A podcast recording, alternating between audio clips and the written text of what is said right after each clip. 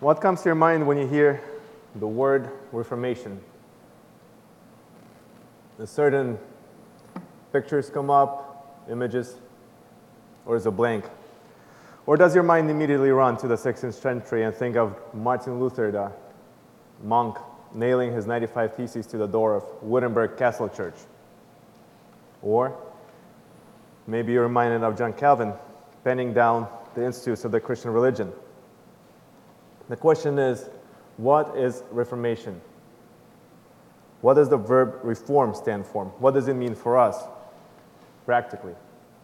The definition of the word reform in the Oxford English Dictionary goes like this It means bring about a change in someone so that they no longer behave in an immoral, criminal, or self destructive manner, or also change oneself for the better.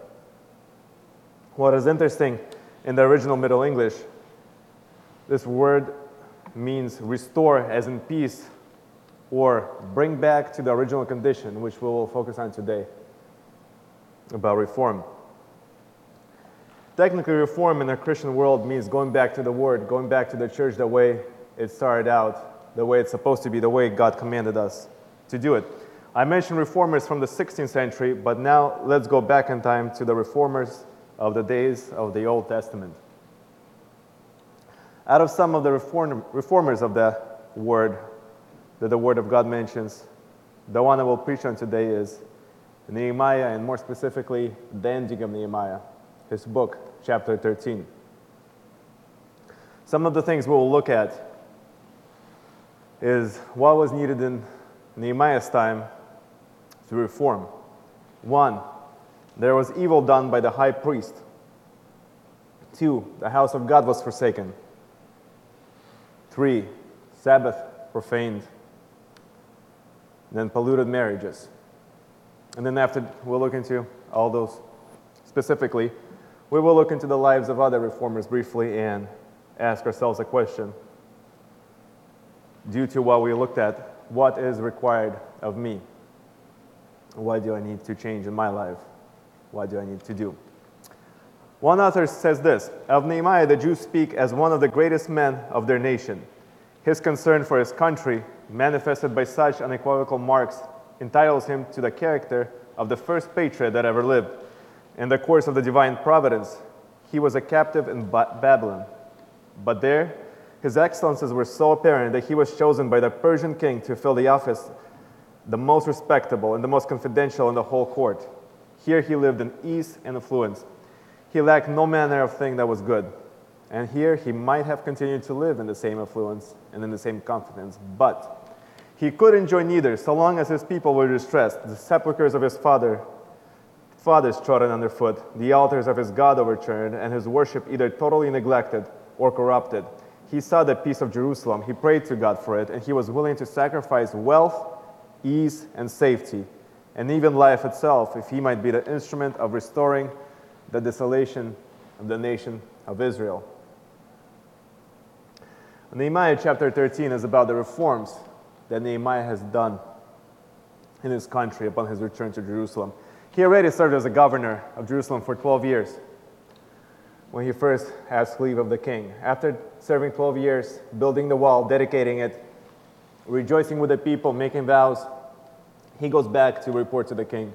And the end of the year, one year, he comes back. And upon his return, he discovers that the state of the people in Jerusalem is in deterioration. There is corruption in leadership. People are neglecting their duties. The house of God is forsaken. The law of God is disobeyed. It only took a year for the people to start quickly becoming like all the nations around them. Not only that, but also during Nehemiah's first presence when he was there, the people made a vow, particularly concerning the Sabbath and all the, all the th- other things that they started breaking and disobeying. Nehemiah, upon his arrival, discovers all these things and starts taking action quickly. I will begin reading from verse 4 of chapter 13. Says the first three verses they give a brief summary of what Nehemiah has completed upon his return to Jerusalem, but the narrative begins in verse 4. Verse 4, chapter 13. Now, Before this, Eliashib the priest, having authority over the storerooms of the house of our God, was allied with Tobiah. And he had prepared for him a large room where previously they had stored the grain offerings, the frankincense, the articles, the tithes of grain, the new wine and oil, which were commanded to be given to the Levites and singers and gatekeepers, and the offerings for the priests. But during all this, I was not in Jerusalem. For in the 32nd year of Artaxerxes, king of Babylon, I had returned to the king. Then, after certain days, I obtained leave from the king, and I came to Jerusalem and discovered the evil that Eliashib had done for Tobiah in preparing a room for him in the courts of the house of God. And it grieved me bitterly. Therefore, I threw all the household goods of Tobiah out of the room. Then I commanded them to cleanse the rooms, and I brought back unto them the articles of the house of God with the grain offerings and the frankincense. Eliashib, a high priest at that time in Israel, in charge of the storeroom surrounding the temple of God, has done something unbelievably and unthinkably evil. Tobiah is given an apartment in the building joined to the temple so that whenever Tobiah pays a visit to Jerusalem, he has a place to stay, a nice, honorable place where he'd be looked upon. So, who is this Tobiah? What is the big deal about him having an apartment in the temple? We will look back in Nehemiah on some of the verses of the conflict and what a violent enemy of the Jews he was. Starting in chapter 2, the first uh, two verses, 9 and 10. Then I went to the governors in the region beyond the river and gave them the king's letters. Now the king had sent captains over of the army and horsemen with me. When Sanballat the Horonite and Tobiah the Ammonite official heard of it, they were deeply distressed that a man had come to seek the well being of the children of Israel. Uh, several verses down, 18 and 19. And I told them of the hand of my God, which had been good upon me and also of the king's words that he had spoken to me. So they said, Let us rise and build. Then they set their hands to this good work. But when Sanballat the Horonite and Tobiah the Ammonite official and Geshem the Arab heard of it, they laughed at us and despised us and said, What is this thing that you are doing? Will you rebel against the king? Then, chapter 4, verse 3 and 7 and 8. Now, Tobiah the Ammonite was beside him, and he said, Whatever they build, even if a fox goes up on it, he will break down their stone wall now it happened when Sanballat, Tobiah, the Arabs and the Ammonites and the Ashdodites heard the walls of Jerusalem were being restored and the gaps were being to be closed, they became very angry. And all of them conspired together to come and attack Jerusalem and create confusion. This is the same guy who lives in Jerusalem now, in the temple, in honor. Next, uh, Nehemiah chapter 6, what Roman read to us last week. And I said, Should such a man as I flee, and who is there such as I who would go into the temple to save his life? I will not go in. Then I perceived that God had not sent him at all, but that he pronounced this prophecy against me because Tobiah and Sanballat had hired him. For this reason he was hired, that I should be afraid and act that way and sin, so that they might have cause for an evil report, that they might reproach me. My God, remember Tobiah and Sanballat according to these, their works, and the prophetess Noadiah and the rest of the prophets who would have me afraid. And then the last, Tobiah sent letters to frighten me in verse 19. So Tobiah, one of the reasons he so easily sneaked his way into the temple of God is he's related to the high priest through his own marriage and the marriage of his son. For example, or analogy is to see what was really so evil about what was going on is let's imagine, now that Roman's not here, that a cardinal of the Catholic Church was related to some of our deacons through some family marriages. And this man is evil. He hates our school, hates our Protestant church, stood in our way numerous times during the early stages of us buying this building and establishing a school. But Pastor Roman is gone this week, so the deacons decide hey, this man is rich, powerful, important in the city. He's related to us. It would be a good idea to give him a part of the building for his office so that he can stay there whenever he wants. And we go ahead and do that. How unthinkable, how evil. The same, the enemy of whatever we're trying to do here suddenly becomes our friend. Nehemiah steps in quickly to resolve this problem. His response is not complicated, it's actually quite simple. He throws his stuff out, cleanses the room, and puts the room back to its previous use. You would think that if Tobiah was there, something similar would have happened when Jesus was in the temple throwing things out and whipping those that were selling the goods. When you have a sin for application, when you have sin taking a room in your heart, what do you do about it? What steps do you take? What is your response? Do you overcomplicate things? Overthink it? Do you know why you do that? Because the answer is pretty simple, but it is hard. The answer is cut that sin off, throw it out. In the words of our Christ, it is more profitable that one of your members perish than for your whole body to be cast into hell. The next passage is the next reform, house of God forsaken. Verses 10 through 14. I also realized that the portions for the Levites had not been given them. For each of the Levites and the singers who did the work had gone back to his field. So I contended with the rulers and said, Why is the house of God forsaken? And I gathered them together and set them in their place. Then now Judah brought the tithe of the grain and the new wine and the oil to the storehouse. And I appointed as treasurers over the storehouse Shelemiah the priest and Zadok the scribe, and of the Levites Pedaiah. And next to them was Hanan, the son of Zaccur, the son of Mattaniah, for they were considered faithful, and their task was so to distribute to their brethren.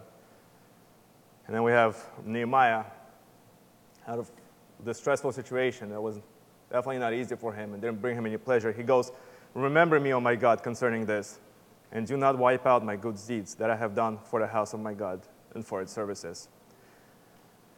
We have to understand that Nehemiah going against the top rulers of the city of Jerusalem. He's not being popular at all going through this. And it is no surprise that the house of God is forsaken, considering that Tobiah was living in the, the temple.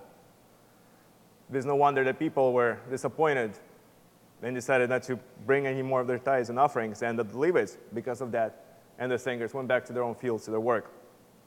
So the whole structure of worship, of order in the temple of God falls apart because of the evil that the rulers have brought in. Nehemiah sees the problem and goes to the rulers, contending with them. Why is the house of God forsaken? Rulers. We can also say fathers, husbands, businessmen, deacons. Are we letting sin unchecked? And because of that, our people, our children, are perishing. We have to stop repent, start repenting. We have to start reforming because the day is coming when God will contend with us, as he did with Nehemiah, Nehemiah with the rulers, as to why his house is forsaken. Reform 3, the Sabbath profaned, verses 15 to 22. In those days, I saw people in Judah treading wine presses on the Sabbath, and bringing in sheaves and loading donkeys with wine, grapes, figs, and all kinds of burdens which they brought into Jerusalem on the Sabbath day. And I warned them about the day on which they were selling provisions. Men of Tyre dwelt there also, who brought in fish and all kinds of goods and sold them on the Sabbath to the children of Judah and in Jerusalem. Then I contended with the nobles of Judah and said to them, What evil thing is this that you do by which you profane the Sabbath day?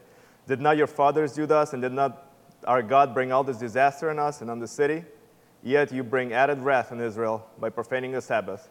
So it was at the gates of Jerusalem as it began to be dark before the Sabbath that I commanded the gates to be shut and charged that they must not be opened till after the Sabbath. Then I posted some of this, my servants at the gates so that no burdens will be brought in on the Sabbath day. Now the merchants and sellers of all kinds of wares lodged outside Jerusalem once or twice. Then I warned them and said to them, Why do you spend the night around the wall? If you do so again, I will lay hands on you. From that time on, they came no more on the Sabbath. And I commanded the Levites that they should cleanse themselves and that they should Go and guard the gates to sanctify the Sabbath. And Nehemiah repeats it again, his prayer Remember me, O my God, concerning this also, and spare me according to the greatness of your mercy. Again, Nehemiah approaches the leaders, the nobles of the day, and reprimands them. He brings up the past history.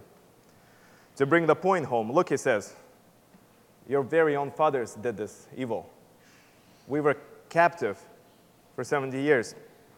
Why are you adding to the wrath that is already on us? It's not like it's all over yet. We're still struggling here. And what he mentions is in Nehemiah, the years of the captivity, 70 years, was one of the great evils that Israel, the nation, did was they profaned the Sabbath days. And it literally says in the end of the passage where they were taken to the captivity, all their young men were killed by the sword. It says, to fulfill the, the word of the Lord by the mouth of Jeremiah until the land had enjoyed her Sabbaths. As long as she lay desolate, she kept Sabbath to fulfill 70 years. They come back from the captivity, they do the same thing again. You could almost feel Nehemiah's frustration concerning this.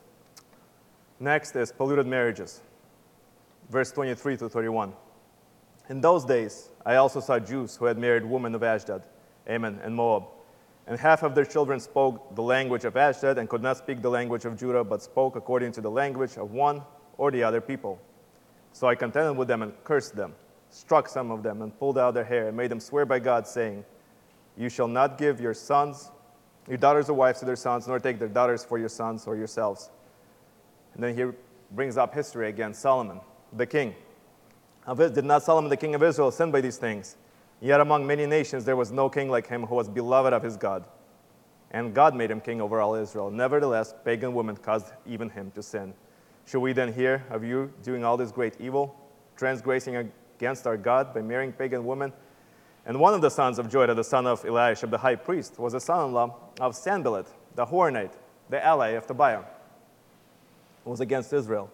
So therefore, Nehemiah says, I drove him from me. Remember them, O my God, because they have defiled the priesthood and the covenant of the priesthood, and assigned duties to the priests and the Levites, each to his service, and to bring the wood offering and the first fruits at appointed time. Then Nehemiah's passage ends with the words, Remember me, O my God, for good. Nehemiah is striving hard at the reform of his people. What is happening with the mixed marriages is due to they're not, they're not only breaking the law of Moses, the law of God, but also due to the mixed marriages, the Hebrew nation is ceasing to exist. Their children are forgetting their own language.